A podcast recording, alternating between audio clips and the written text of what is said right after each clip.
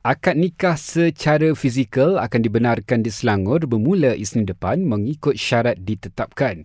Menurut Jais, hanya 15 orang tetamu sahaja dibenarkan dan majlis hanya boleh dilaksanakan di masjid dan pejabat agama Islam daerah sahaja. Masih di Selangor, jumlah jemaah di negeri itu untuk solat Jumaat ditambah kepada 150 orang berbanding 40 sebelum ini. Manakala untuk solat fardu bagi tiga waktu iaitu subuh, maghrib dan isyak, jumlah jemaah ditambah sehingga 250 orang. Kerajaan Terengganu perkenalkan sistem kod QR masuklah bagi memudahkan proses merekod kehadiran pelanggan di pelbagai premis di negeri itu. Sistem tersebut boleh digunakan mulai hari ini bagi mencegah penularan wabak COVID-19. Sembilan alat pengimbas suhu badan dan lebih 60 botol cecair pembasmi kuman dirampas di Kubang Pasu dipercayai tidak mempunyai label sah.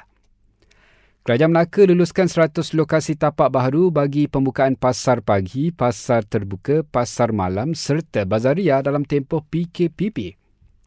Dan akhir sekali ini peringatan untuk anda, elakkanlah 3S, tempat yang sesak, tempat tertutup yang sempit dan jangan sembang dekat-dekat.